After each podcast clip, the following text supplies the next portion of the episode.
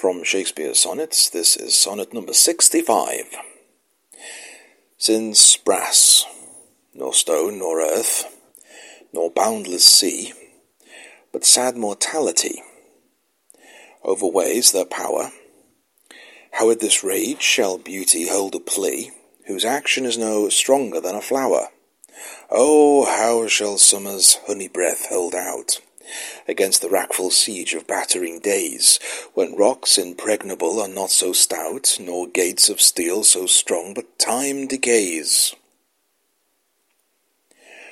O fearful meditation! Where alack shall time's best jewel from time's chest lie hid? Or what strong hand can hold his swift foot back?